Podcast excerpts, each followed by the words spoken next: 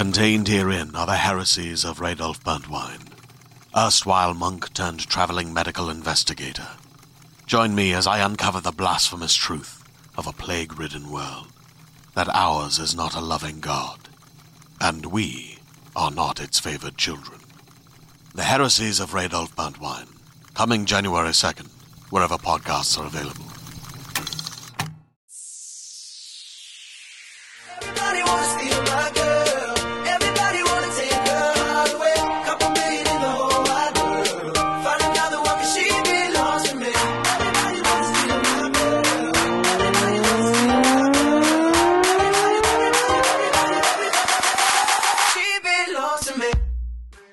Y'all, it's episode 42. Please advise I'm Malls, but you guys know that. Duh. I mean, why else would you be listening to this? Probably because we have a very special guest on today. But first, I just wanted to say thank you to you guys who are always with us, especially at Martha Gets It on Twitter, who's been telling us every day that we are what gets her through her gym. And we're all about fitness. We love healthy alternatives to um, things that I do in an unhealthy way, such as not eating uh, or just drinking my calories. As you probably read about in my book, The Alcoholic Bitch Who Ruined Your Life, which came out a couple weeks ago. You guys have been hugely supportive. Your words have meant so much to me, and I just am very appreciative of your support. Yay. And um, I don't think I'm going to be like Mark Cuban, which is a New York Times bestselling ebook author, but I'm trying to be like that. So if you don't keep just buying the book, I don't care if you already have it, just keep buying it or buy it and send it to your mom or your sister or something. Um, but I want to tell you really quickly today about an experience I had on the way over to Christina's house. I decided to Uber because it's always like something when you're on your way over here. well, no, I mean, every time I leave the house, there's drama. Drama follows me. It haunts me. Like today, I was in Anthropologie and I dropped an item on the floor and I didn't know what it was. So I just got three other things. Because I had a $1,000 on my unemployment debit card. So that's how that works in my mind. anyway, so it didn't cost $1,000, but I'm just saying, I, yes, it's drama every time I leave the house. So I didn't go into Barney's though, which I was really proud of myself for because I knew they weren't having a sale, and I only go during the semi-annuals because Barney's will just suck me dry. Um, okay, this is what happened. So I decided to take an Uber because I'm to be here for a really long time today. And I thought, you know, we have our anniversary episode coming up. The recording is next with Blair. Look forward uh, to that next week. So I took an Uber, just thinking maybe I'll have a celebratory glass of wine or two. And I also just don't really like to drive. I like to zen out on my way here. So I get in my Uber, and it's like this older Armenian man and I know he's Armenian because I asked him. And uh, but he was born in Iran, and he uh, just came back from visiting his daughter in Australia. He's been there for three months. And I asked him if he likes driving his Uber and blah, blah, blah. And he said, yes, he does like driving it, but only until he finds another job. And I asked him what his job was before that. And he told me that he was a national poet winner. Like he used to write poems or something. And he told me this really sad story about how he wrote a poem that had a hundred dollar prize and he won this whole contest in all of the United States, this poetry contest. And he was going to go meet Bill Clinton and pick up his hundred dollar check and get some sort of plaque or something. But then he had to tell the people that unfortunately he couldn't afford to put himself up in DC, so he wouldn't be able to go. I know if they're only giving you a hundred dollars and like he's he lives in Glendale, California, he has to pay for the 600 300 600 dollar flight and then Put himself up, put himself up in a hotel which could be up to a thousand which is why being an artist for a career is a luxury, as I always say. that's why it's always rich kids who do it Right. um, but so he tells me this, and he says he's had to tell them that he can't unfortunately afford to go. And I, I thought he was going to tell me some great inspiring story about how like the U.S. government pulled together some cash and like got him his poetry award money or whatever. No, he said that they took his award away from him. And that he was like basically just like his name was taken off of every list. And then he entered again the next year and he was only nominated. And then he told me that now he drives a fucking Uber. And he's like, here I am now driving an Uber. And so I said to him, I said, well, have you ever thought about writing a book? I said, I just wrote a book. It just came out. And he said, um, well, I wrote a book and I sent it to the best publisher in the United States in New York City. And I said to them, I don't want you to give me any money unless this book wins a Nobel Prize. Like, go ahead, print it, publish it. I don't expect anything from it unless this book wins a Nobel Prize because I promise you it's going to win a Nobel Prize. Well, then they said to him, why don't you give us 60, $67,000 and we'll publish your book, which is, everyone knows it's a classic publishing scam. So, um, he's, I said to him, have you thought about publishing your own book? And he's like, you'll make nothing. You'll make peanuts. And I said, well, I just did it. And I'm, and yes, I'm making peanuts, but at least people are writing and people are reading my book. And he was like, not interested in that. And I said, "Are you are you like do you think that maybe that's the best way to approach it? To say like I don't want any money for my writing unless it wins a Nobel Prize, which I don't think is impossible, but I think most people would say that that sounds like a very grandiose statement. I also think that people would be like, "Oh, this person's crazy." Like, That's what I mean. It's like Yeah. uh, uh, legend in his own mind. Like you know, um, like narcissists have that that quality quality to them. So anyway, um, it's very Kanye-ish, yes, very Kanye-ish, very Kanye. or or is it Kanye? Kanye. But you know, I will tell you that Kanye at least uh, worked really hard at first and put out some some raps. And oh no, I I enjoy. Kanye, but he um, recorded a hit with his jaw wired shut. I think Yes. people forget that a lot. through the wire. yeah, literally. So anyway, I just No, want I uh, I like Kanye. I think he's a good artist, but Kanye. Kanye. Uh, uh, but we got very close, this Uber driver and I, inappropriately close for a uh, woman of my age and a six year old Armenian man driving a Kia around as an Uber car. Um, Not a Prius. Interesting. a Kia. Yeah. And it smelled like smoke and the seats were stained.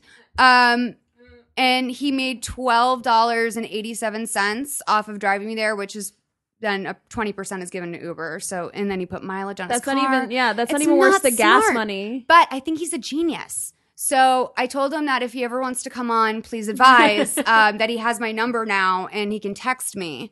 And now I know I now I don't know what I've done, but we might have him on. I don't remember his name. I think it began with a K, and um, or maybe that was just um, Kia. So I'm thinking of a K. I don't know. But um, anyway, we have a very valid guest on today who I did not find in an Uber. Her name is Chloe Bridges. She is a star of probably one of my fave shows of all time, Pretty Little Liars. But also, you might know her from Faking It on MTV. Hi, girl. How are you? I'm good. How are you? I'm great. Wait, people would know you from Camp Rock too, as well, right? Yeah. Which is which is the most? uh What What do you think you get recognized for the most? Honestly, still Camp Rock. really? Yeah. Okay. No, I'll be like on Bourbon Street or something, and like girls will come up to me about Camp Rock. I feel like that's the case, right? And Yeah. because Pretty Little Liars is very specific fan base, but I feel like Camp Rock reached so many. Yeah, I guess so. It Yeah. was- really changed some lives, I guess. It wasn't during my time. I just was aware of it as a thing. I have a younger sister who's Okay. now 17. I think that was a big thing in our house. Not really sure. I was in college and stoned most of the time. But so, girl, I want to know a little bit about you. You do some amazing shit. I found out that you're on like two TV shows and you are a student at Columbia University. yeah. Although I'm not So, there like, this semester, so what the I don't fuck? know how long I can okay. keep you using can take that. a little break. hey, you got in. You And- got in. yeah. And by the way, That's more than any of us can. fuck say. like Natalie Portman or Emma Watson who gets to retreat to a film to, for like a couple months here and there. You have to like be on your hustle doing TV shows and going to school on the other side of the country. You don't get to just like walk around Boston drinking in social clubs and smoking joints in dorm rooms. Like you actually have to like fly back and forth and do school somehow. How do you do all that? I don't know, but I do feel like my experience must have been less glamorous than hers. Right. Emma I Watson that probably did it the most glamorous way. I just drank a lot of Red Bull and, yes. And yes. Yes. I feel like and they ate got a lot of microwavable mac and cheese. So wait, you had to eat as a college person does. Yeah. that's really real that you lived a very like you lived a real college experience so far without what would you say are the perks of being in your situation do you live in the dorms I didn't. Uh I got like a Craigslist apartment. okay Like I l- get like a Craigslist sublet, uh-huh which in a way is even sketchier than just getting a dorm like a normal person. absolutely i Yeah. lived in an apartment off campus during my college experience as well and it was way more creepy Yeah. than just like having some random girl from new jersey in my room which i kind of wish i had done um so what are you studying Um political science is my major. why I went. I was the poli sci major too, and then I switched to film because I was like, "This is way too hard."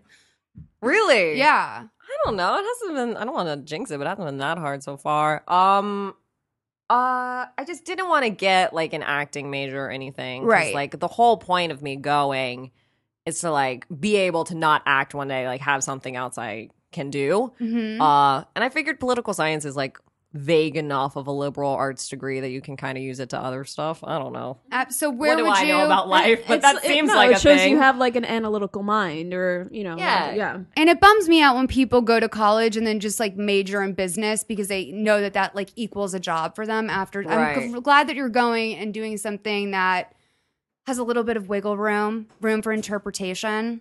What See, would that's you what I'm going for. what would you do with your poli sci degree? Let's say 20 years from now you're not acting anymore and you're going into the workforce with a political science degree. What would you do? Um, I would probably work in like development at a studio or something. Really? I just want to be a boss bitch that wears pantsuits and works at a desk. That's really That's all what I, want wanna to do. I'm like style icon Hillary Clinton. Yeah. That's I my- know. yeah. My whole life, I didn't really know specifically what I wanted to do. I just knew it came with pantsuits. Yes. Okay. Yes. So that's really all I knew. yes, that's And all I you're- want in life. Growing up as a child, that's all I wanted. Somehow, I guess acting. Maybe I'll have some like press tours I need to wear pantsuits for. But maybe I just work at a desk and get to wear them every day. Or maybe I have like a lawyer show on TNT. Yes. Who knows? Right. But there will be pantsuits in my future. I like that. I feel like you could go get a pantsuit today if you wanted. you could wear just it around start for that no journey reason. early. Yeah, why not? Oh, the reason is you dress for the career you want. Isn't that what they say? yeah, just for the job you want, not the one you have. Yes, exactly. Um, so you're 21? 23. 23. Okay, Yeah. so you're 23. You're really young, but you've have been working for a really long time. Yeah. Do you feel that a lot of people are creeped out by the fact you were a child actor? Is it fair to just ask that outwardly? Because no, I've never thought about it like that. Are people creeped out by me?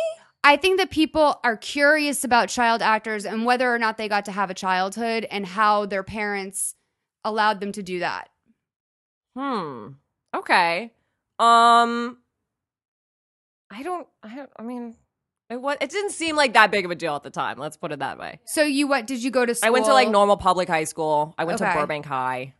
You're so you're uh, from out you here. never did a stint at the Oakwood apartment. Well, I did. I, You did? I did. Wait, tell me everything. You guys, you have to watch the Hollywood Complex if you've never seen it. It's a fabulous documentary, which I'm sure you did not live that so life. hold on, I need to set up. So the Oakwood apartments are like um, basically like temporary living situations where a lot of people who um, later or who are child stars live during like pilot season and stuff like that. But then they never move out. So- yeah, sometimes they don't move out. James Brown died there.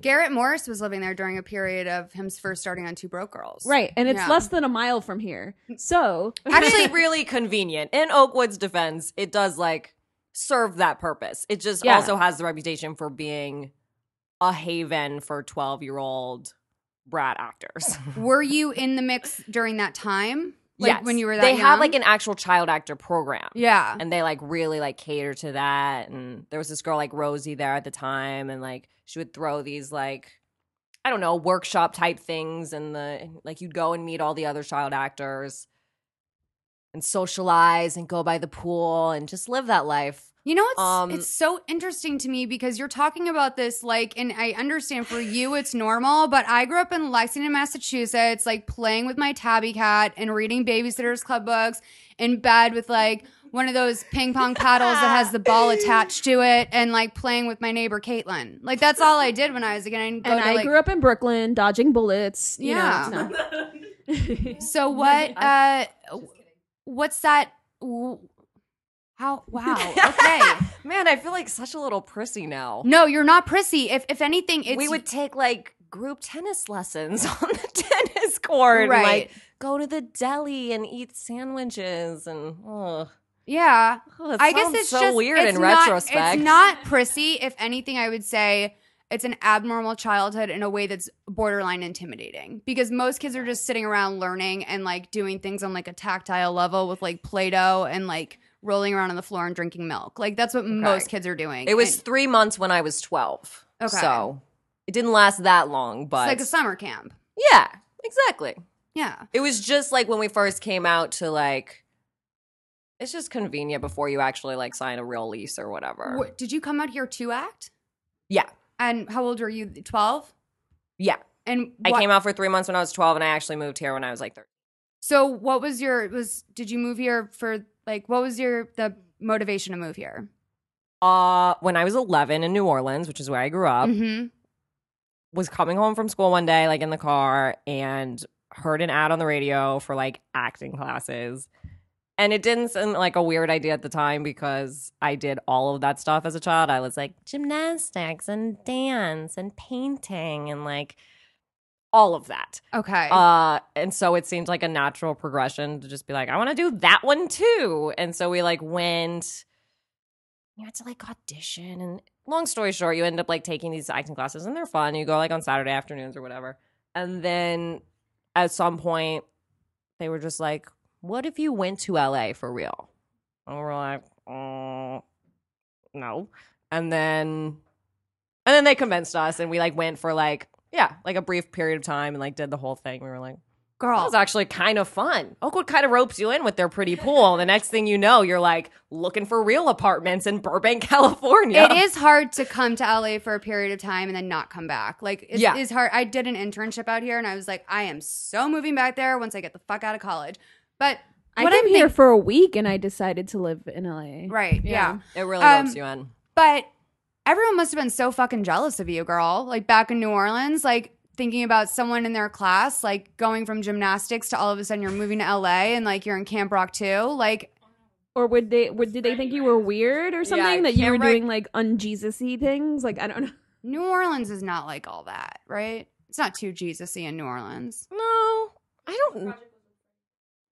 Oh, oh, you were Yeah, on rem- Freddie. That's Yeah. right. Yeah. Christina I had knows. a whole conversation with her about it. I was That's like, it was right. a really good sitcom. I enjoyed What? it. Oh, good. 'Cause it- yeah. were you his daughter or niece? I was his or niece What? that like lived with him or whatever. Chic. And uh, do you remember him being a nice person? Yeah, we Do you- still talk from time to time. Oh, really? Yeah. Okay. So I have a ton of questions for you about Pretty Little Liars and faking it, but first we're gonna do something, as we like to say, to get you wet. First, um, Uh-oh. Alvina, your friend and mine, um, gave me these table topics. Okay, which are conversation questions for friends that don't know each other well, but are eating dinner together for some reason. Love it. I, have you ever been on one of those dinner parties where we all have to, you all have to play games the whole meal just to like pretend you're friends? Yes, I think I've been, but it was like a mystery dinner night or whatever, and I knew no nobody. Yeah. I was just like, well, we're all playing this game together, so we Mhm. must be very close. People in their 30s love that shit. There's Yeah. this whole thing with in LA culture. It's like you turn 30 and then you just buy all the Scrabble games and all the everything and you just sit around drink wine with your like fucked up group of friends. Yeah, it was like a really nice house in the hills. I think that's what you do. You get successful, you buy a house in the hills, and then you're like, well, now what do I do? I guess I need to have people over to my house.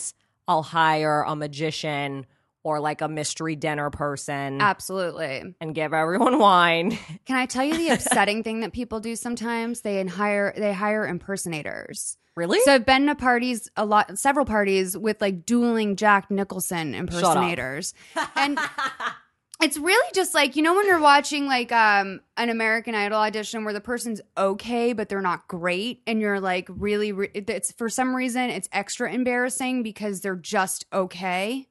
Ugh. It's yeah. a lot of that where you're just like cringing and like want it to be over, except this person is six inches from your face and you have to be mildly like, oh, okay. Um, yeah, none of that. None of that. So when you guys, when you turn 30, please don't do that, everyone. Just And buy, the, you, Chloe. just buy the board games. just by the board games and the wine. Okay. So we're going to ask you some questions, right? Uh-oh. All right. What type of stealing is okay? Uh, if you're having sex with a person on a regular basis and you just take like one item every few months, Like an Ativan? Or like pills? What are we talking? I'm, I was more talking about like hoodies or like you know oh. hats. You're not talking about okay. stealing drugs from your hookups? Okay. No, No, you don't do that. You don't raid the medicine cabinet? Okay. The situation that I was thinking, I was like, well, if you're you're like poor and starving, you have to feed your children. You can take some food from the fridge on if your I way was out. homeless, I would steal tampons constantly. Like I would I would go to jail for that. And then when they take me to jail, I'd say, This is my fucking right. This is my right. I did not ask to be born with this vagina. In fact, I saw someone tweet this week. I wish I could remember who it was. She tweeted, I wish I could pay off my student loan debt with all the money I've spent on tampons. And I was like, that is so fucking It's deep. so expensive. it's so expensive. It's like $8 a box. It costs $8 to have your period for a week so you can bleed all over yourself and cry and feel sad. Why? Wow, I've never thought of it like this. Like Eight they- dollars. They're not, and they're not covered under like health insurance. No, They sh- scented, unscented, reg, soup, whatever it is. applicator, no eh, applicator. Yeah. It, oh God! Don't say no applicator to me. You would never use an OB, right, Chloe? The ones where you have to finger yourself. Is this about to get too real? Do you use them? Yeah. Girl. How did you know of all the brands you could have thrown out? Why? Because I guess I guess the people who use them really advocate for them because it's like they do. They just take up less room in your purse in your life. okay. I don't like that the the ones with the applicators are like this big. well, no, they Yeah. have applicators now that you like. They're like they're reg- they're smaller size, and then you pull pull them out, and then that's how they work. You pull them out to like pull, push them back in. But if you'd like that extra bonus, then God bless, girl. We're not here to judge. We're a very sex positive show. Yeah. Um, what's the most embarrassing lie you've ever told? oh gosh. Uh. Well, if it's a lie, it's probably not embarrassing, right? I'm lying to cover up what's embarrassing. You never like lied about a secret boyfriend you had in Canada or something. Like I told everyone in school that I was dating a guy who lived in the army base, and that's why I didn't have a boyfriend, and that no boys were like I lied in sixth grade, and I told a bunch of girls that I was dating a guy named Chris with a K who lived on an army base, so that they would get off my case about not having a boyfriend. Okay. I have a fictional boyfriend that I bring out from time to time when people hit on me on the subway or something. Okay, that's good. What's his name? Ray, I don't know why. Right. I like that. You know what? I always used to Mine imagine myself Okay. marrying a man named Ray. That is Okay. so weird. I always and whenever I write a script, my boyfriend is always named Ray. Really? Yeah, and I'll usually change it, but I go Ray is my Oh. go-to as well. I think it sounds like sexy and hot. It sounds kind of sophisticated, but also I don't know anyone named Ray. right. So it's like, yeah, my fictional boyfriend Ray. Ray Romano. Oh gosh, that changes it. What's the most unfortunate thing you've ever done under the influence?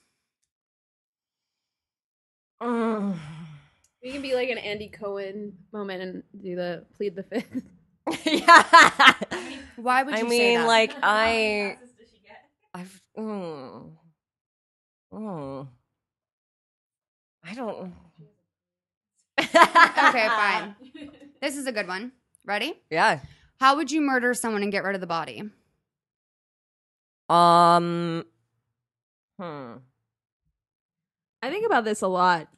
Do you? Um, yeah, because just like how do you get rid of a body with no trace? Just because I watch, you know, you watch the well, on CSI Breaking shows. Bad, don't they you're like, use some chemical that They always use disintegrates some- the body? Yeah, but then what do you do with That's that kinda dope. acid? Because they can probably still you test put for it down DNA a drain and then you hose down the um you hose down the uh thing with bleach and then you bleach it out. Yeah, that's what they did on Breaking Bad. I yeah, mean, they because would- they don't really have incinerators anymore. Yeah. so you can't just like burn the body wherever. But I feel like since Breaking Bad, you probably cannot buy a big plastic container. Yeah. and that And then whatever chemical that was that they were using. They're probably like, we know what you're. why do you need fifty gallons of this chemical? Right, exactly. Yeah, I do remember having that thought when I saw that first episode where they did that. Though I was like, oh I feel like man, they make it look so easy. Right. Between Breaking Bad and Law and Order SVU, I basically know how to rape or kill anyone.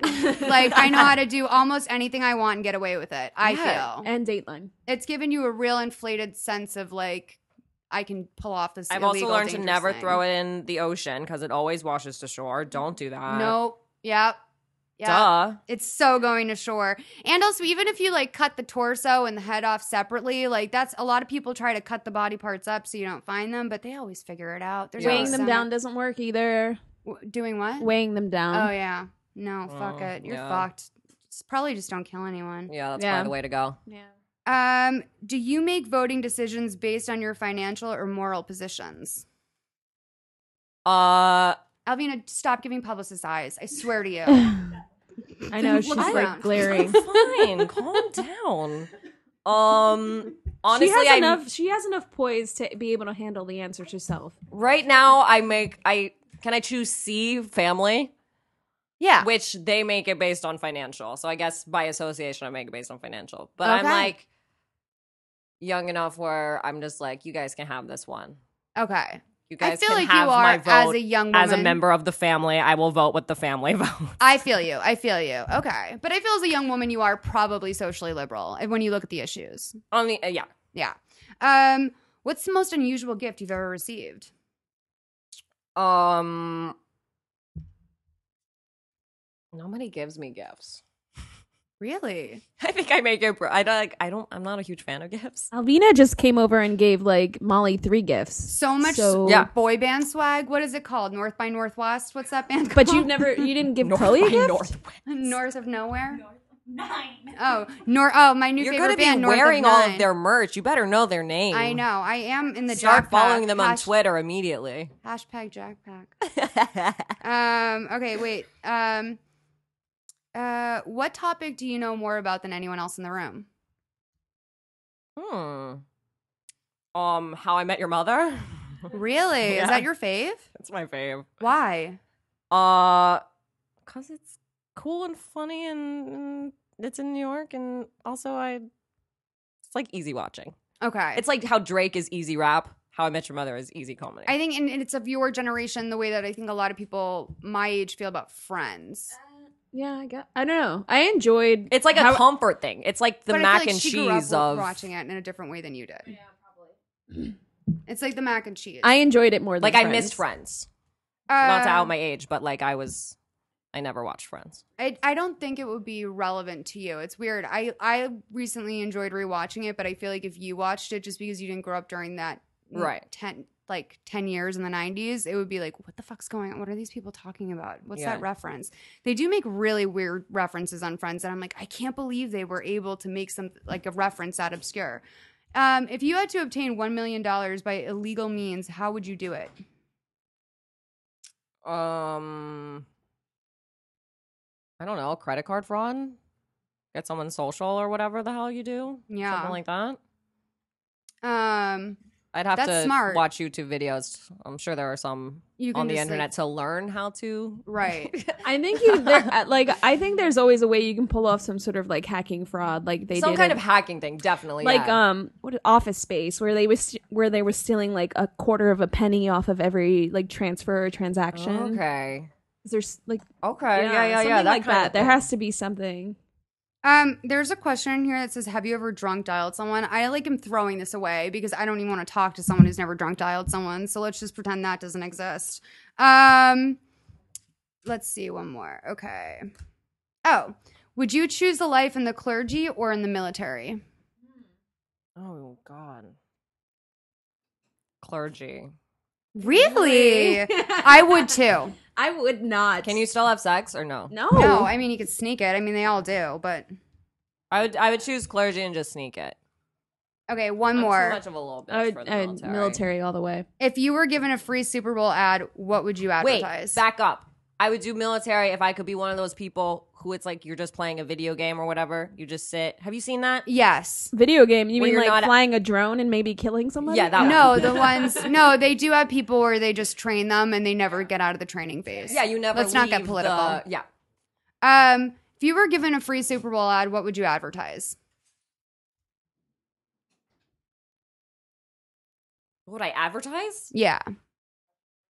Yeah, I'm like, am I supposed to say myself? Like, what No, am I you have to- you have something that millions and million more people can see in any other broadcast than can see in and than any other thing. You have the most exposure you ever have for a topic or subject of your of your choice. Oh. What would you want everyone in the world to see? Uh, You can advertise a message, a thought, a feeling. Charity. Cause. Mm, I don't know. What would you do, Molly? Yeah, what would you do?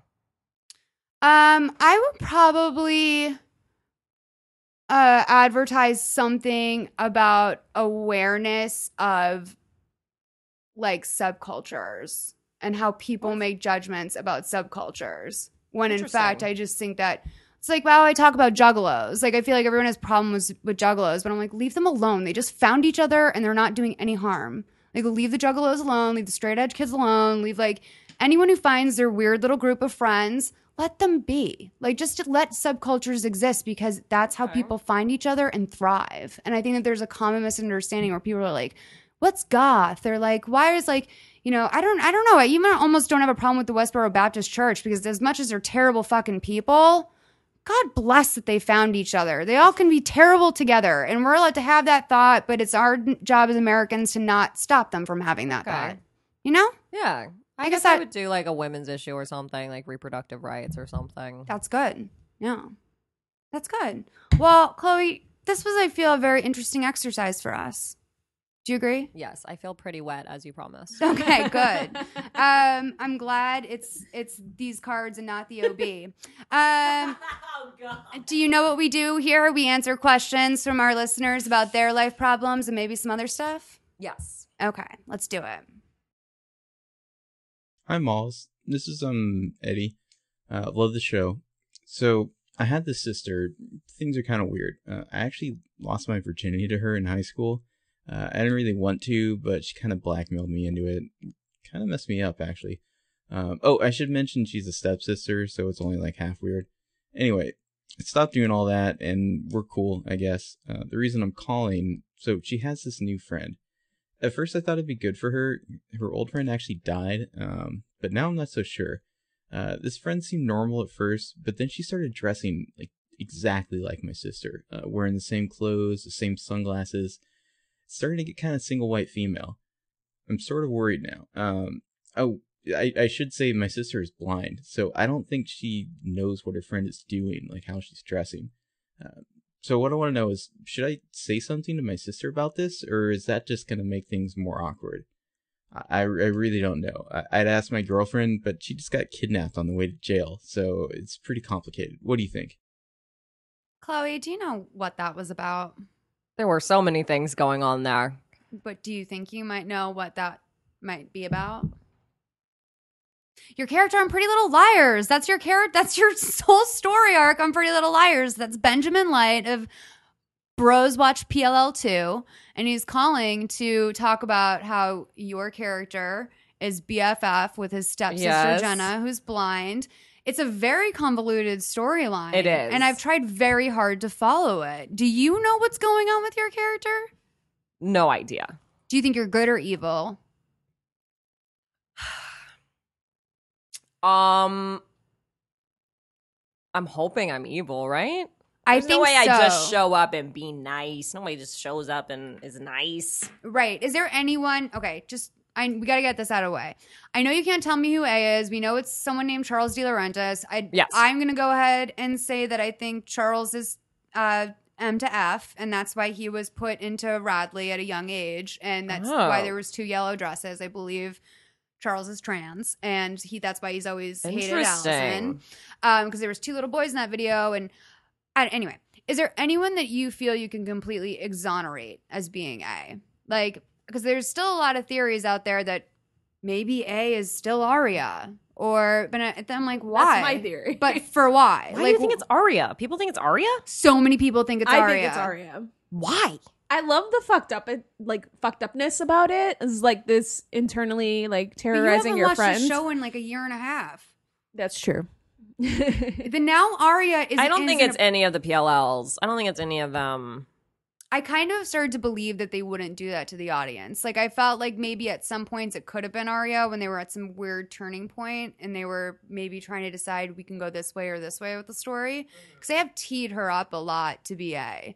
But um, is there anyone else? Is there? Um, I think Andrew is a big red herring. Do you know if he's can he be cleared from the A camp? Well, I saw that whole thing because, like, you know, all the PLL fans like follow me and stuff. Right. And, like, one thing I saw on one of their pages was like they literally IMDb'd Brian Dare or whatever the guy Yeah. who plays Andrew. Yeah. and it said uh he played Char- uh, Charlemagne in that episode. Oh, And they're like, well, IMDb says he's Charlemagne, so obviously he's Charles. And I'm like, that's too easy, though, right? Also, why does Right. IMDb say that? And also, he's like some, I- and also, I, I don't know. There's all these theories about him being a sister or, or somehow being related to the Hastings family because he's Yeah. possibly Jason's twin, which would mean that Spencer played strip tease or The amount of incest on the show is it's crazy. is. I love that it goes there, and I love that also Emily is slamming more puss in Rosewood than anyone on that show. Like the only person who's getting a mad ass is like Emily is hooking up with some pastry chef who's married in an open relationship now. Like there's a lot. wow. going- Yeah, Emily goes there. Um, did you think Go that that was going to be your storyline at first? Because I know that when you were Oh, first, for sure. You And, because uh, people like- are like, "Oh, the baby gay." People Like- on the internet did too. They were like making memes already about how I was Emily's new bitch or something. Yeah, and so Um, and you get the scripts like one by one, like the rest of the cast. So you don't really they don't outline at all for you what your character's going to be about. Nothing. When you got the breakdown for that character, what was it? I didn't get one. I just got like a like a call one day basically. Okay. I had auditioned for Pretty Little Liars back in the day. Okay, So Marlene knew me. And uh who did you first audition for? Jenna. Okay, So I think that's where this whole thing kind of comes from that we were like twins and stuff. Uh so yeah. you're so much younger than Tam. Is her name I Tammin? ended up It's doing Tammin a Sursok. different pilot for ABC Family that year, which is why I didn't do it. And then this just came out of the blue. Are you looking at a picture of me and Tammin? Yeah. She's like a 34 year old mom, right, from Australia. Yes. Her chi- her child is adorable. You know- they like- are so beautiful. It freaks me out. They're like a truly beautiful family. Yeah. You get these scripts week by week. Was there one development that we've seen so far that was truly shocking for you? I mean, all of it. I didn't even know I was gonna have to look like Jenna Tammin. Like, I just knew that my I would. The way I find stuff out is in the hair and makeup trailer because like they'll Right. get notes like her hair can't be curly in this episode because then she'll look too much like Jenna. She has to look like Jenna next week. So next week her hair is curly. So this week her hair is straight. And like that kind of stuff where I'd like try to like eavesdrop and be like, what? What? When my hair straight this week? What? What? Is that a writer giving the notes? Uh, I guess. Or like straight from Marlene. I don't know. Who is your favorite director slash writer that you've worked with on the show? Well, I work with Norman Buckley a lot because Okay. he did a show I did called Carrie Diaries, and he was one of our regular directors. So I work with him a lot. Amy, who uh, ran Carrie Diaries, Yeah. worked on Sex and the City with my former boss, Michael Patrick King. Yeah. That's the connection. Carrie Diaries. Small Um, world. enjoyable show. I enjoyed Carrie Diaries while it was on. Um, what uh, the when you guys when you okay, so when Jenna and what what is your I'm blanking on your character's name. I'm Sydney. Sydney. Okay, so when Jenna and Sydney showed up to the ice ball, Yeah. as part of Alison's whole gang of people, did you Right. see that come? Like, did you see that coming for your character at all? No. And you are basically Jenna operates you, and Jenna's afraid of Alison. So that's why you were a part of that, I'm guessing. Yeah, I think I just follow. My character doesn't seem to have a lot of spine. I can Right. establish that much. So I think I just follow Jenna around. And has the background story with you and Jenna is that you guys went to camp together? No. How did you know each other? Yeah, I think I do say that at some point. Like, I went to camp with Jenna. I wanted to look out for her, and she was like a good friend to me. So, like, that's why I'm here. Sorry, I look so sketchy. There's been so many of y'all in popping up in Rosewood this year, like that redhead chick Leslie who blew the fucking roof off the courthouse when she came in and said that. Which, by the way, can I just say I love Pretty Little Liars, but can we stop acting like random handwritten notes are courtroom evidence? Like that is such that is not like Spencer got off of that a. that's the suspension of reality that really bothers you. no, I know it really there bothers are me. so many like weirder things, and that's the one where you're like, no, no, I can't buy this. No, well, it's no, no, it's definitely not that Aria has been having a multiple year Yeah. love affair. Um, that is like for sure, like they totally downplay the pedo ness of all of it. With Yeah. just like, no, he's definitely a teacher that's fucking a high school Yeah. student. And that started when she was like 15, I think. 20, 15 Like, and if 24. any of this okay. happened in real life, I would be so upset. Yeah. What is your fave storyline on the show that you've seen so far outside of yourself? Uh, I don't know. I guess I'm an Emison fan. You are? yeah. Okay, yeah, that was like a very I was surprised that they came back to that. I mean, I was, but I wasn't. I was surprised that that this season you didn't see that. Yeah. Emily and Alison had a sleepover at Alison's house because Alison was afraid or something. I knew, like, I knew that part. and then they made out in bed. Yeah. And so that is I was surprised to see that happened again because Yeah. I always thought that that was something like a thinly veiled threat that Alison was holding above Emily's head. So I'm interested to know. like teasing her with it. Yeah. Right. Like I And, like, using her like attractive- it's more manipulative in nature than Yeah. it is. She's like using her affection and genuine attraction and like unconditional love against her. Yeah. Um now I would feel I would guess rather that it's pretty hard to break the four girls. Like it's hard to get in there at this point because they've been doing every scene together for you mean the- in real life? in real life. Um, yeah. Is there someone on set who you is like your go-to besides Tamron? Tamron? Well, the thing Tamron? is, like, I'm friends with I'm friends with some of them just from real life. Yeah. Before I was ever on the show, but I really haven't had scenes with all the girls. I only had one scene that I think everyone was in. Um, it's usually just me and Jenna, Tammin, or like me and Emily, Shay. Um, but yeah, like I'm friends with Lucy from real life. I kind of know Sasha in real life. Um, I had met Ashley like years ago. So like Ashley and Shay are like really good friends. right. Like they're like classic best friends. I they'll see be like them sitting on- in their chairs, like whispering to each other about you know whatever is going on in their lives. Um, and then the other girls kind of like do their own thing. Yeah. Like they're all friendly, but like those two are the ones that are like really best. Troian's the oldest, right? I like Troian a lot. Yeah. She, I feel like she's off doing her own. Like she's been in a long term sure does her own relationship thing, as yeah. an adult.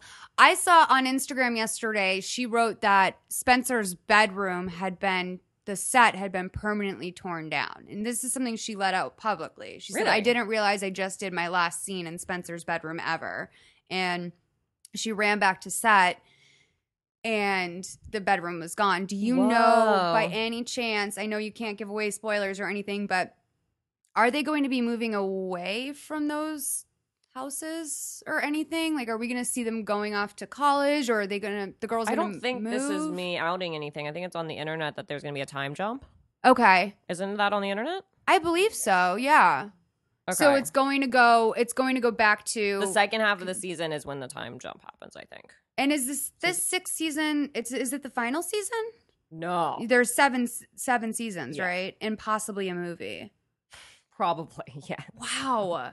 I these girls have been in high school for so long. Like when you Yeah. think about it on the show, it's still like 2013. Time does not pass in Rosewood. It, it does not. And I'm really worried about these girls graduating high school. It seems like they're less and less at school now. Yeah, when was the last time they opened a book? I'm worried. Really, re- re- I mean, Aria like walks around opening books in her room all the time, but I don't think she reads them. Sometimes you'll just see her leafing through something, and I'm like, "You're not reading, Some fake Aria." prop book. yeah. Um, but I, I do love that about her character. If you could play any character but your own, who would you play?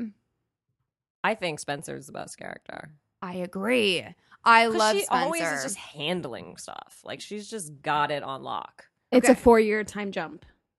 oh wow. Yeah. So, So they're skipping college, which makes sense. I feel like a lot of high school based Oh, shows it's going skip college. time jump forward. Yeah. not- yeah, yeah, that's what I Oh. yeah. So it makes Oh. sense that she could out that information about her bedroom being torn down because she's going to be an adult. you know? Right. She's not going to be in her.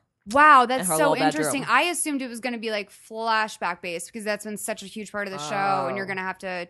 Wow, I really am curious about this Yeah. Charles. So they're gonna come back from college, from graduating college. I have chills. I have Yeah. chills already.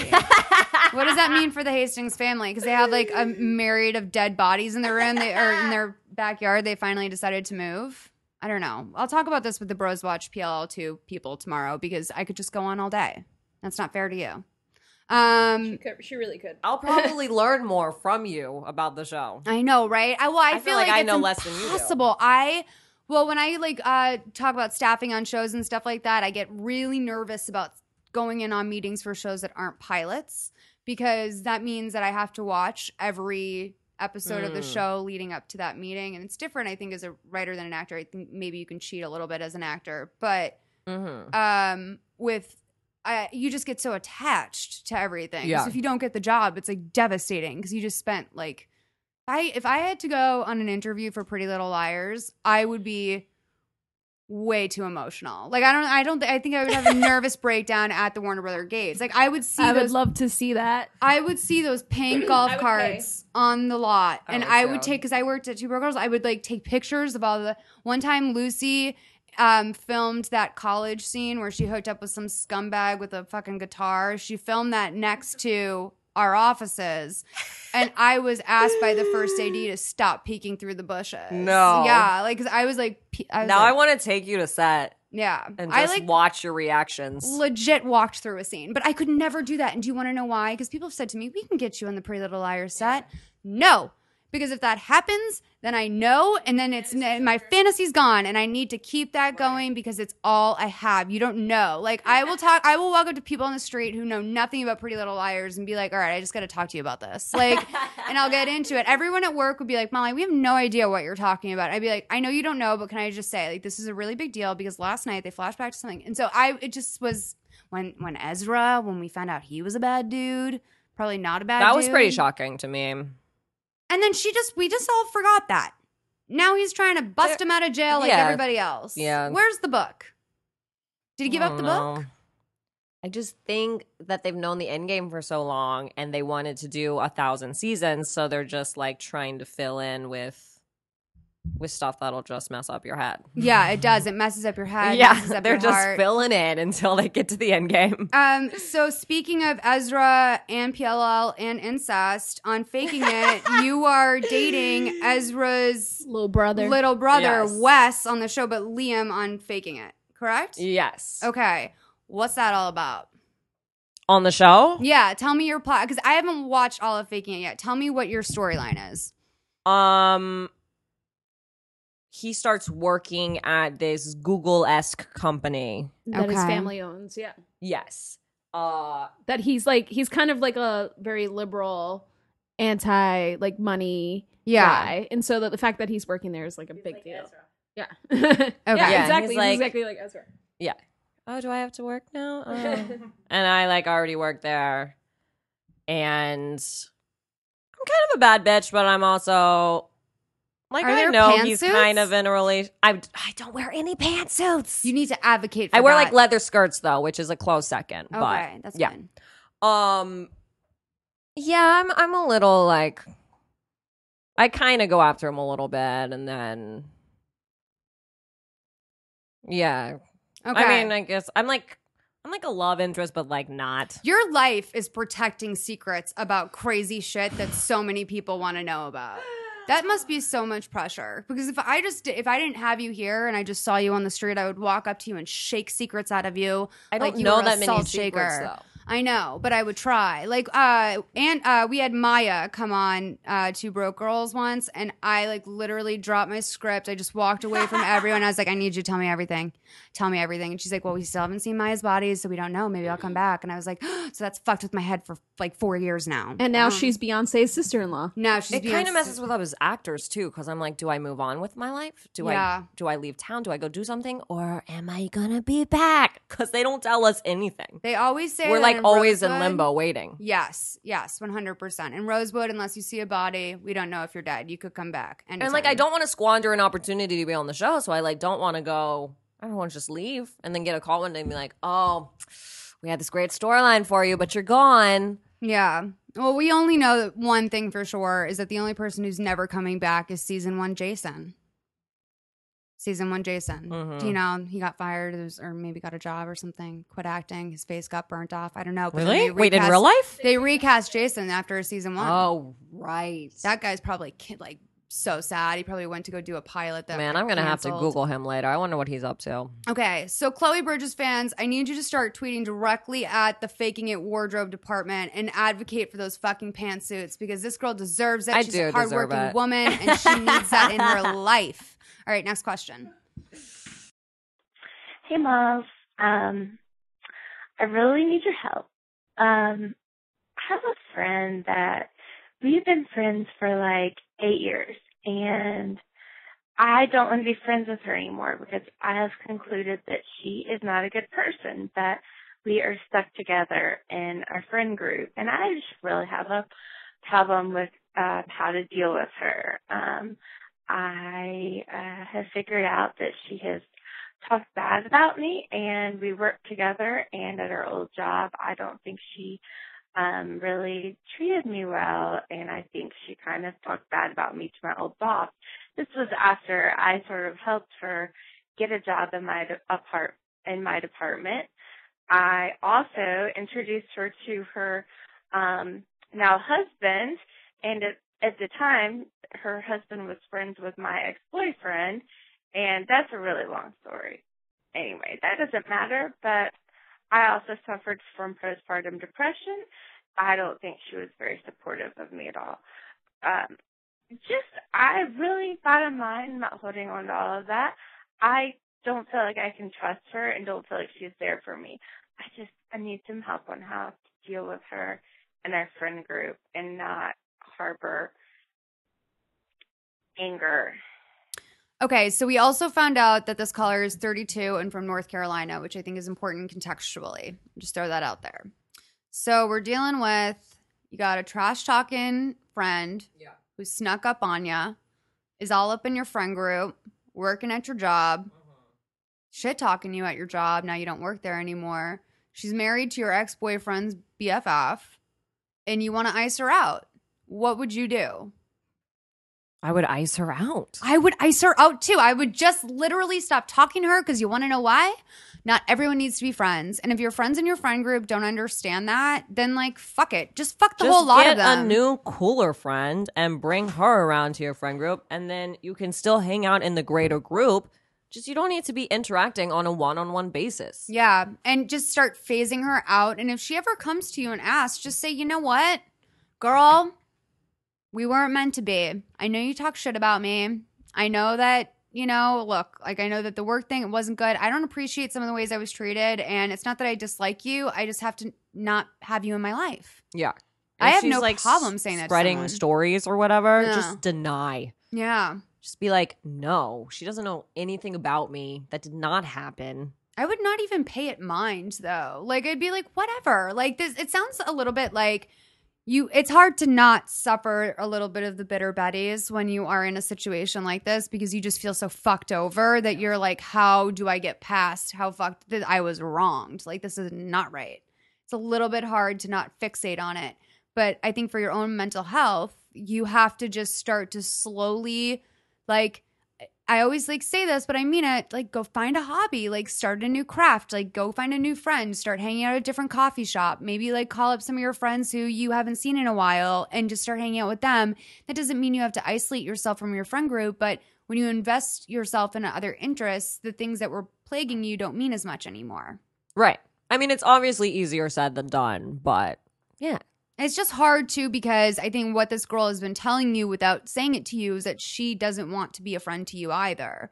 Because if I had a friend who was going through postpartum depression, who introduced me to my husband and who got me a job, and I wasn't paying attention to any of those things, I would know it's just because I don't really care about that person that much. And I think that what she's doing in her own backwards way is trying to say like I'm not as invested in this as she is. Like she's just whatever to me. She's just another Yeah. yeah.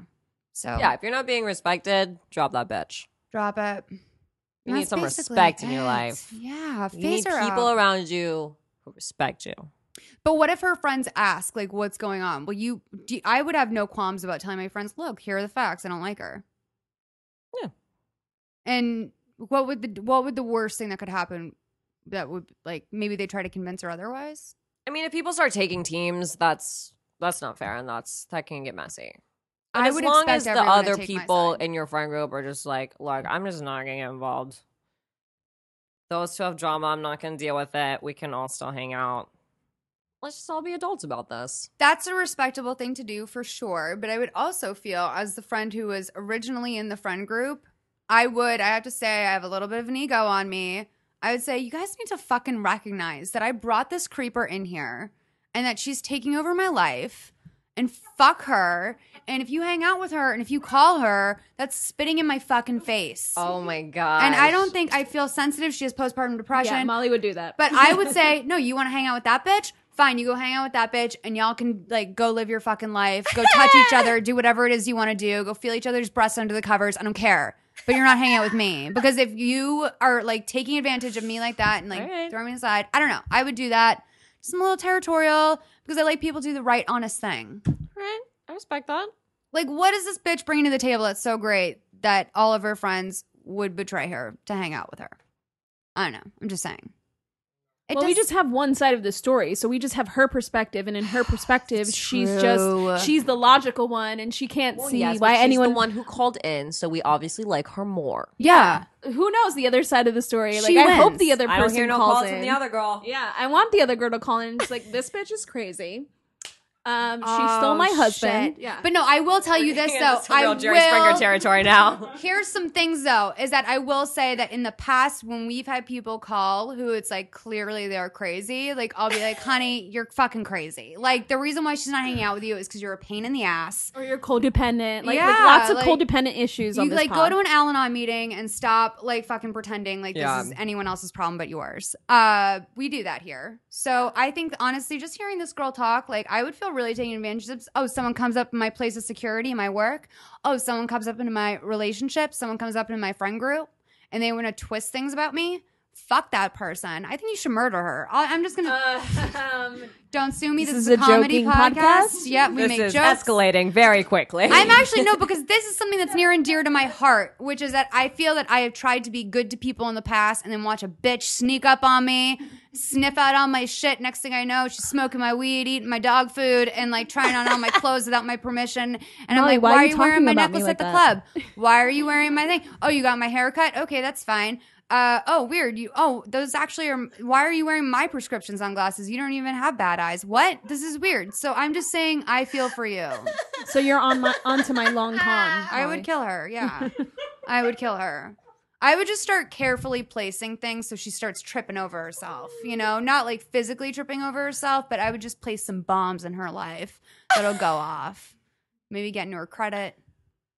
I don't know. Hack off her accounts. Yeah, that's how we're gonna get you your million dollars. Yes. yes. Okay, we're gonna we're, we're gonna rob this. We're gonna bitch. get really good at hacking All right. by the end of this day.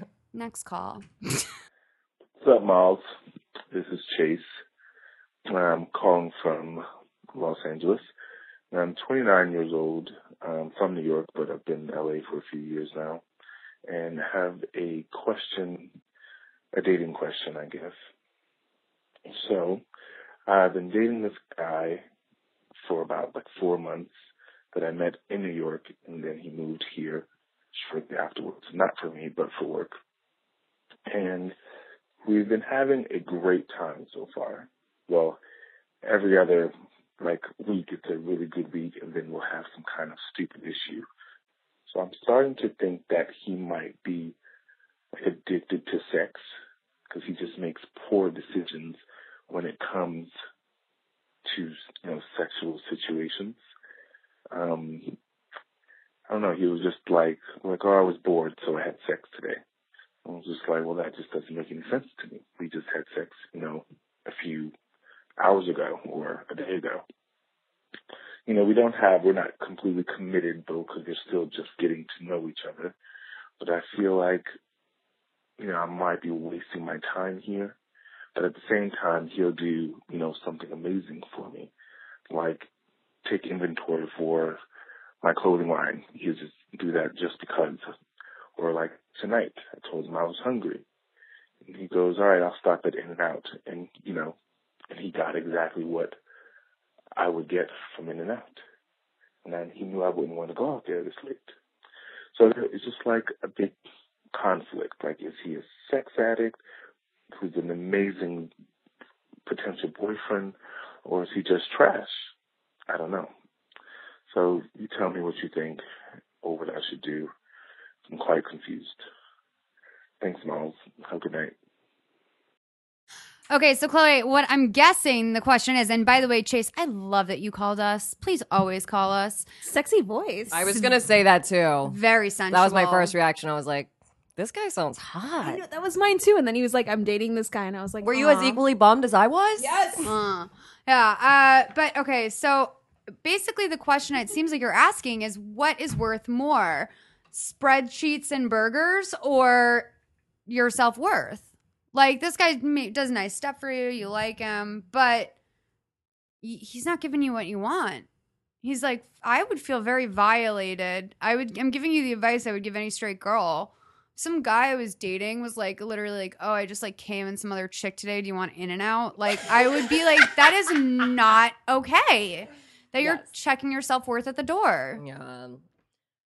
I mean, look, I get it. Like, in and out in a sex addiction addiction is also the way to my heart. I know. But I don't know. I don't think It's like he's cheating on you, but he'll bring you in and out I don't, you I don't buy that whole. This bothers me about our mm. generation. Not to like millennials, but oh, it's not cheating if like we haven't had the talk yet. It's like I don't care. No. Like Yeah. you're seeing each other, just don't have sex with other people. Like Right. And and I think that because this guy I think that a lot of people use that not having had that talk as a, Right. as an excuse. You're exactly right. And I think that And then I feel like it just sets a pattern where they're just having sex with other people forever. yes. And like you're it sounds like you're afraid to like establish something with this guy, so you're just taking subpar treatment. And by the way, hun, like you just moved to LA. Like not saying that this is the easiest city to date in, but like if you are the if you're not doing what this guy is doing and you feel more like a monogamy type of person, I would maybe refocus your interests and just let this guy go. Mm-hmm. You can't get your heart hurt over and over again just because this guy is occasionally sweet to you. Yeah. Like, have you ever hooked up with someone where it's like they're everything that you want, yeah. except they will not commit to you? Um I guess. I've been in that position myself. I've been, I, I, I feel, I feel like, well, no, you're gorge and you're wonderful. I feel like any guy's probably dying to be with you. 23. I know, right? I know. But it, I think that especially in this town, especially if it's a person who has any sort of success or mojo or whatever it is, whatever it is he has going for him, a lot of times people will do everything but. And when I say everything but, I don't mean anal. I mean everything but commit. And Yeah. so he'll do your laundry, he'll do your spreadsheets. He'll I love that he's inventorying your clothing line. P- PS send me stuff. I want I need clothes. If you are one of those people that sells like emoji leggings, get those over here right now. Why aren't you emailing me about that, Chase? Um, I'll blow you up. You don't need him. But what anyway, my point is, I just don't think that I think you sound like a sensitive person and that you need monogamy. And that's okay to want. And I think people shit on that a lot. And they say like that's that's weird that you only want to have sex with one person. I don't think that's weird. I think if you like someone, that's totally normal to only Yeah, I think that's kind of cool. person. Yeah. I think it's great. I don't think monogamy's dead. I don't think any of those old traditional values are dead. And Chase, you sound like an untraditional traditional man. You know? But burgers are like I have to say when he's like implying to me that this guy's rolling up to Sunset and Orange and getting him an In-N-Out burger on a Friday night when he doesn't want to leave the That's house and deal with traffic. That's nice. That's Yeah. real nice. Like that would get me at the door. I'm into that too. My boyfriend, what we are committed. Like I promised him, I will be with him for the rest of my life because he got me chili cheese fries last Saturday. And That was and that's it? From Carney's? The or from one? Saturday? From Carney's, yeah, from Carney's. Doesn't he have to get you that like six Saturdays in a row or something to guarantee marriage? Well, it's a lot of it's a lot more than that. I also really like him. Um, but but uh, yeah, I know it's like it's those feelings though. It's like when someone gets you your treat, someone gets you a treat or helps you out or like makes you feel good about yourself. It's easy to dismiss all the other stuff. Um, but you gotta just you gotta stand up for yourself, Chase. You're young. You just moved here. You're 29. You sound fucking hot as hell. There are a lot of other guys who will buy you In-N-Out, I promise. Yeah. And maybe stay away from the LA gay bar scene because I'm going to just say that that's not a great place to go pick up a monogamous relationship. I have Yeah. a lot of gay guy friends who are in your boat where they're like, you know, they're down to hook up, but then after a little while, they want to take someone more seriously. And it's very difficult to do that when you're just hanging out in the bar scene, which is why I would even say maybe just maybe go to Silver Lake gay bars okay. because that's where I people seem that. a little bit more calmed down. Okay. It's Stay away like- from the Motherlode on Santa Monica Boulevard. Stay away from Motherlode. Stay away from here. Stay away from anything. A Motherlode is a fucking pit. But anyway, yes. Uh, I think maybe go to Akbar, Okay. order yourself a red stripe, chill. Yeah. You agree? Good advice. I'm worried about you, Chase. Will you follow up with me, hon? I know. I don't want you to let this guy ruin Not your just for the life. leggings. She's not just trying to get leggings. No. She really cares. Well, I just think that Chase should love me back. Um, no, but I do care very much about you, hun, and I would like if you called us with an update, please. Uh, next call. Hi, Malls. This is Tori. Um, I am 20 years old, since you always talk about people's age. Um, and I recently got into your podcast. I really love it. Um, and I need some advice. So I've been dating this guy off and on for, I don't know, we kind of started dating in January. Now it's May, but we've only been sleeping together for like a month and a half. Um, and it was very on and off at the beginning. And he um started being weird even though at first he was like very very into me it was obvious that he was more into me than i was into him but like he was really growing on me and i've really come to care about him a lot. But then he just started being really uncommunicative and i called him out on it and he told me that he was just going through some stuff and that he needed some space and i was like okay that's fine. Like please like take care of you. But then we he like got back in touch with me and we started having sex again and then the other day I went to uh, a party that he was also at and I went to kiss him and he was really really weird about it. Um so I pulled him into the bathroom um and made him talk to me about it. And sorry if it's so long winded, but then he told me that he had been engaged um like two years ago but um and he'd been with that girl for five years. So like all throughout middle school and high school because we're only twenty um he just turned twenty one um and but like and was like sort of trying to say that we should just be friends which i totally agree that you can't just be friends with someone who you only have dated. Um, but then also kept saying all these things about like the future and like our future and like how even though I'm going away this summer, how he wasn't going to date anybody else and we would see each other because we go we're going to be going to school together, and it was just really confusing. And then I tried to get in touch with him the next day, and he told me we could talk, and he hasn't followed up to like make a time that we can talk, and it's like very much like balls in his court type situation. So I just have no idea what to do. I'm so confused. I don't want to leave for the summer feeling like this, and I really care about him. And I hope that I'm not being an idiot just waiting around for him. So please give me your honest advice. Thank you. Okay. Well, I'm not going to call you an idiot. I'm going to call you 20. And you say, why do I always talk about age? And I say it's because you don't know everything. Not everyone had the opportunity to live at the Oakwood and be in uh, Oh Los Angeles God. in a in a Here we go. working. You were working in a professional space at a young age. You are wise beyond your years. That is why, as at 23, I'm not going to call. I'm you're not an idiot, but I think that Tori might be a little bit naive. Naive would be the word, and that's okay. You don't know everything at 20. Uh, You don't know everything at 30. Like, yeah. uh, but it sounds to me like this guy's like a relationship addict. Is a serial monogamist. Ew, like he's been engaged since middle school, and that's actually something that we're talking about. Like, that's not. Re- Can you really Yeah, be how? engaged Well, since middle school? They were Well, dating they- for five years, and he was engaged two years ago. So I don't know. If, like, So they, she they had said been So dating- in high school though. yeah, Yeah. We're talking like all of high sophomore year, junior year, he was putting a ring on it. Can you imagine your eighth grade boyfriend asking you to marry him? I didn't even have a boyfriend until I was like out of high school. I know. I was like, my life. if I probably would have foolishly married my high school boyfriend because I thought that, like, I, you know, I was young. I thought all love was love. Like, I was like, Yeah. yeah, I'll be in love with him forever. But you just don't know who you are yet, hun. And you haven't even gotten, it sounds like you're going to school soon. And, like, I don't know what what's going on. I just They get better. Yeah. The, every every boyfriend gets better than the last. That's very true. They get better. So I- just like I don't know about this one, but the next one, we're moving up, girl. We're it moving sounds like up. a lot of housekeeping for you too. Yeah. Like it just sounds like a lot of like you have to take into account everything but your feelings. Like it's like you have to be like he's engaged and, uh, and this detail and this detail. How do you feel about him? And I don't know. And I think intimacy also fucks everything up. And I think the fact that you guys knew each other for three months at least before you started having sex is another interesting detail. It seems like you are kind of taking it at the pace of a high school relationship, to be honest. I think most people. Do you think they should have had sex sooner?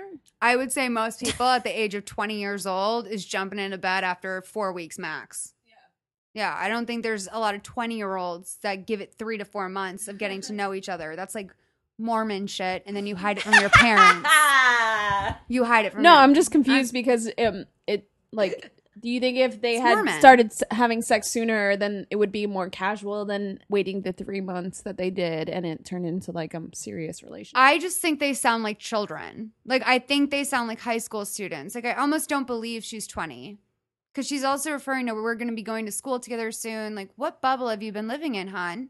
I don't know. I just think she might be like FLDS, What does that mean? a fundamentalist Latter-day Saint. Like she's one of those Oh. Mormons that wears like a pajama all the time. And she has like a '90s hairstyle. Oh, yeah, she's running around in pajamas with hair that's like to her hips. Yeah.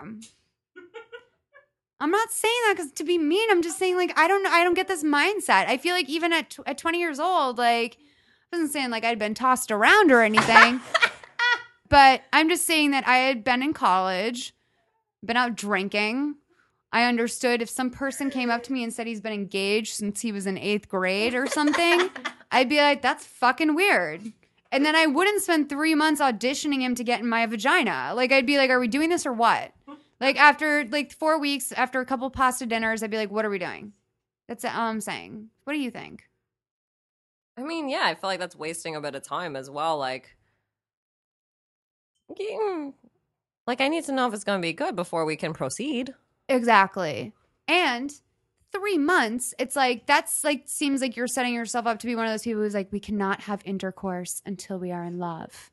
And it's you're not in love. You guys don't even really know how you feel about each other. Like you're playing this like true love waits game and then like doing it three three and a half months in and it turns out he's been engaged since he was a child. Like it's just weird. Gotta just I would erase this guy, do what we always say on the show, widen that dick net. Go join OK Widen the dick nut. Just fucking Mhm. get out there. Swim into the ocean of men and life and dicks that is and out other things that should be your Twitter bio. Yeah, that's Widen the just, dick net. Yes, like why isn't my salami in the fridge? That's what I just said. I gotta- mean, the part that really bothered me about the story was that he wasn't down to kiss you in public. Like that bothers me. I would cry. Why isn't he down? Are you ashamed of me? Uh, you better. You should feel lucky Do you think the girl was at the public. party and that he wasn't being forthright about that? I don't know. That part seems sketchy to me. Then because my first thought was like, there's I don't either- buy this whole I'm having too many emotions to kiss you. I'm thinking there's some other motives going on. Guys don't have any too many. There's no way he's having too many emotions to kiss you. You know what? He's gay. That's what That's I was just it. gonna say. He's gay. I was like, is He's he gay? He's gay. He's gay. He's been engaged since eighth grade. Oh, how convenient. How convenient. No, he has too many. say. He's gay. Oh, there we go, Tori. Sorry, hun. Next dick. Like, this has nothing to do with you. I'm happy that you were able to successfully have intercourse with him once or twice. That's great that that happened for you. But then the three months, he was probably like teasing some dick on Grindr for those three months where you weren't doing anything. gonna say that. Yeah, he got his nuts fluffed for the first time by a dude, and he loved it, and he can't deal with it. And now he's at a party and doesn't know how to deal. now deal. he's having emotions. yes, fucking dump this closet case and go find someone great. No offense to him, but you like you're right. Next call. Hey, Malls, this is Troy. Um, you and I actually just, we literally just communicated via Twitter, so I should be really fresh in your mind.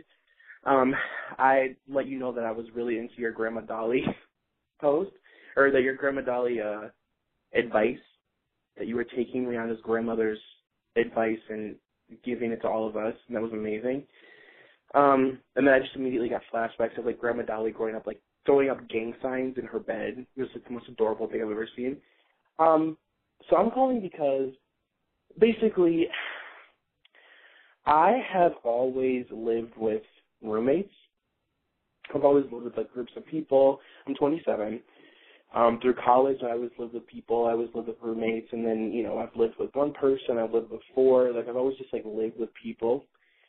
And uh, I moved back home for a little bit to save some money and uh, work and all that stuff. Basically, the excuses that you give yourself when you're 27 and have to move back home, like I'm saving money. It's like, no, I'm not. But anyway, um, so I'm thinking about her moving out pretty soon again, and uh, again because I'm 27 and that I feel like a low life. Um, and in a nutshell, it's like I have this anxiety about living by myself, and I know that that sounds so ridiculous. It sounds so stupid. Again, I'm 27. Like, what's happening?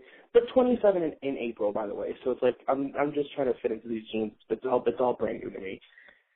But uh, you know, it's it's just feel I feel like when I do move out on my own, I'm gonna be like eating ramen every day. I'm gonna be close to eviction every month.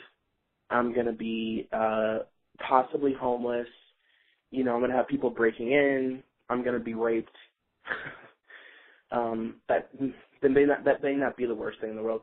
Um, but you know, it's just it's a lot of anxiety, and I just want to know if it's a normal thing to feel like when you get your first apartment on your own, not living with roommates out of college and things like that.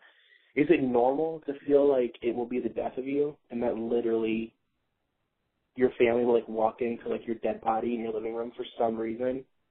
Because that's just how I feel, and I know that I have to do it, but it's giving me like an immense amount of anxiety. I don't even know if I just used the word the word immense right, but um, the anxiety level is on a level ten, and that's just what I'm dealing with.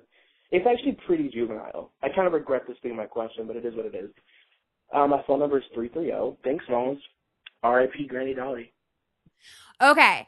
So, Chloe, you had some questions about this. I think I'll just make it clear. I uh Troy, I I I appeal to both sides of you, by the way. I am both a crazy lone wolf that I need to be alone. I need to be a wild Mustang that runs free and fuck everyone. I don't I need shit from no one. But then also I'm like Am I going to be raped and gutted like Drew Barrymore in that opening scene of Scream where she's like hanging from the tree and her family comes home and her guts are literally like falling out of her stomach and it all happened because she just picked up the phone? I don't know. So I I get it. But what he's saying is that he moved home to quote unquote save money, which by the way, fucking save your money. I don't know what you're doing if you're going to like Express for Men and buying like t-shirts all day. Like what are you doing with your money? You should be saving money. Your parents pay for everything. But uh, unless you're like on a pressed juicer diet, in which case like get over yourself. Um but he knows that the next move is that he's going to be moving out of his parents' house and he's not going to get roommates. He's going to Okay. be living alone. But, he hasn't done it yet. but yes, but Okay. he has a paralyzing fear of what's going to happen to him the first time he lives alone. Do you relate to any of this? Do you live alone? I've never really lived alone. Do you live alone now? So maybe it does come from a place of fear. I haven't really thought about it, but um my mom lives with me when Okay. I'm in LA and then when I'm in New York, I get like roommates off the internet. Really? Yeah. You must be a very exciting roommate for someone to find out that they got. Yeah, I think they're very confused by me. Like I've had roommates be like, "What did you do today?" And I'm like, "Nothing.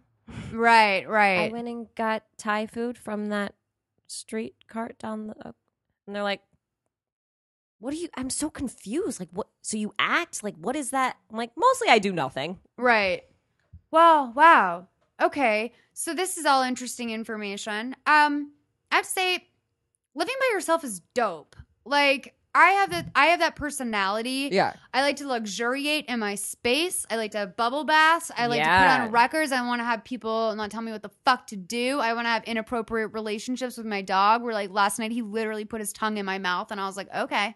Like this is I what I will tell you is that I like my space. I like my bubble baths. I like my things. Yes, it's scary to live alone, but you can live in a place that's like maybe more suburban. You don't have to like go out to the middle of nowhere. Eviction, sure. That should be motivation for you to keep working and not spending your money on basics at Express for Men. Like, I think that you have a lot of options here and you need to use that fear to motivate you, right? Yeah, I think you'll really dig it once you're actually doing it. When you work, are you constantly motivated by fear? Like, oh, I could be fired at any minute if I don't show up on time. Like, I know, I, I know the biggest part of acting is like you got to be on time. Like, you can be great, but you got to fucking be on time. Do you live by that motivational fear? I always think that my job is my last job and I'm never going to work again. Right. Yeah. And I like that. That doomsday thinking really helps in a way. Yeah, I'd probably be a real lazy person if I didn't have that. So I think that I think that that's ultimately what we're getting at, Troy. Is you should use that fear, run with it, and make it help it make you the spaces. I don't think you're going to get Safest- raped or murdered. God, I think it'll more feel like you're just in a hotel room for the weekend, but also forever. and you just get to have fun and do whatever you want. You get to decorate. You know that feeling when you get your own hotel room and you're just like, this is the best. I can order room service till forever to like check out. You get to pick what condiments go in your fridge. You don't have to split the cost of a shower curtain at Target with anyone. You don't have to like be like, can you pick up grocery bag or like uh, garbage bags? You don't have to do that with anyone. It's all on you, and that's actually kind of nice. But that homeless anxiety that he was talking about is something that you've also talked about on the podcast. Yeah, I have constant homeless anxiety, and that's why I'm saying I use it as a motivation. So it's like I know if I'm getting checks, I'm not going to be homeless. But then at the same time, I have a shopping addiction, which we've discussed at the top of this podcast. But I've really tailored that down to I treat myself once every two weeks, maybe once a month.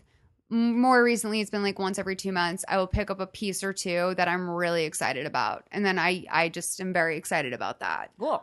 But Yeah. yeah, Bottom just line, save your money. Don't have a shopping addiction. work. Work, do that. That's a good thing to do. allow that fear of being homeless to up your hustle. And know troy that like you're not that special. Not everyone wants to rape you. No one's gonna murder you. That's really a big thing that i think that people misunderstand about the fear of murder and rape is i'm like Is it a little bit narcissistic in nature? it's a little narcissistic. I'm like honey no one's gonna murder you. No one cares enough. Bottom line i used to have this friend who'd be like i'm afraid someone's gonna murder me. And i'm like who cares about you enough? Are you serious? Like are you like literally like you affect no one and you think someone's you think someone's gonna risk going to jail for the rest of their life for, you? you? Please, honey. You think a crime of passion? Who's passionate enough about you? Like, there's no one, Troy. So unless you've got like a list of ex-lovers that rolls out the door and you fucked over all these people, like you're nobody. You're There's fine. There's a bigger risk of dying alone in your own apartment. That's than there real. is of uh, and don't so don't get being murdered in your own apartment. Yeah. I worry about like slipping in the shower and like Nick will find you. No, oh my god, and that's my nightmare. Would you rather have the police my find you fantasy. naked in your shower with a broken spine, or would you rather have your roommate Nick find you naked in the shower with a broken spine? Because I'd pick the police. Oh yeah, I pick the police. Yeah. Because the police I wouldn't the police. examine or wonder. Like they, I feel like Nick would at least be like, hmm, like he at least like. I don't think so. I think Nick would be shocked and call the police, but I would say that I think because he knows you, he'd be like, "Oh, it's that's Christina's naked. Oh, well, uh, oh, ooh, she's dead." Like, and then he'd call the police. but if you just like, if you like, you know, the the police just throw a sheet over you and stick you in the car.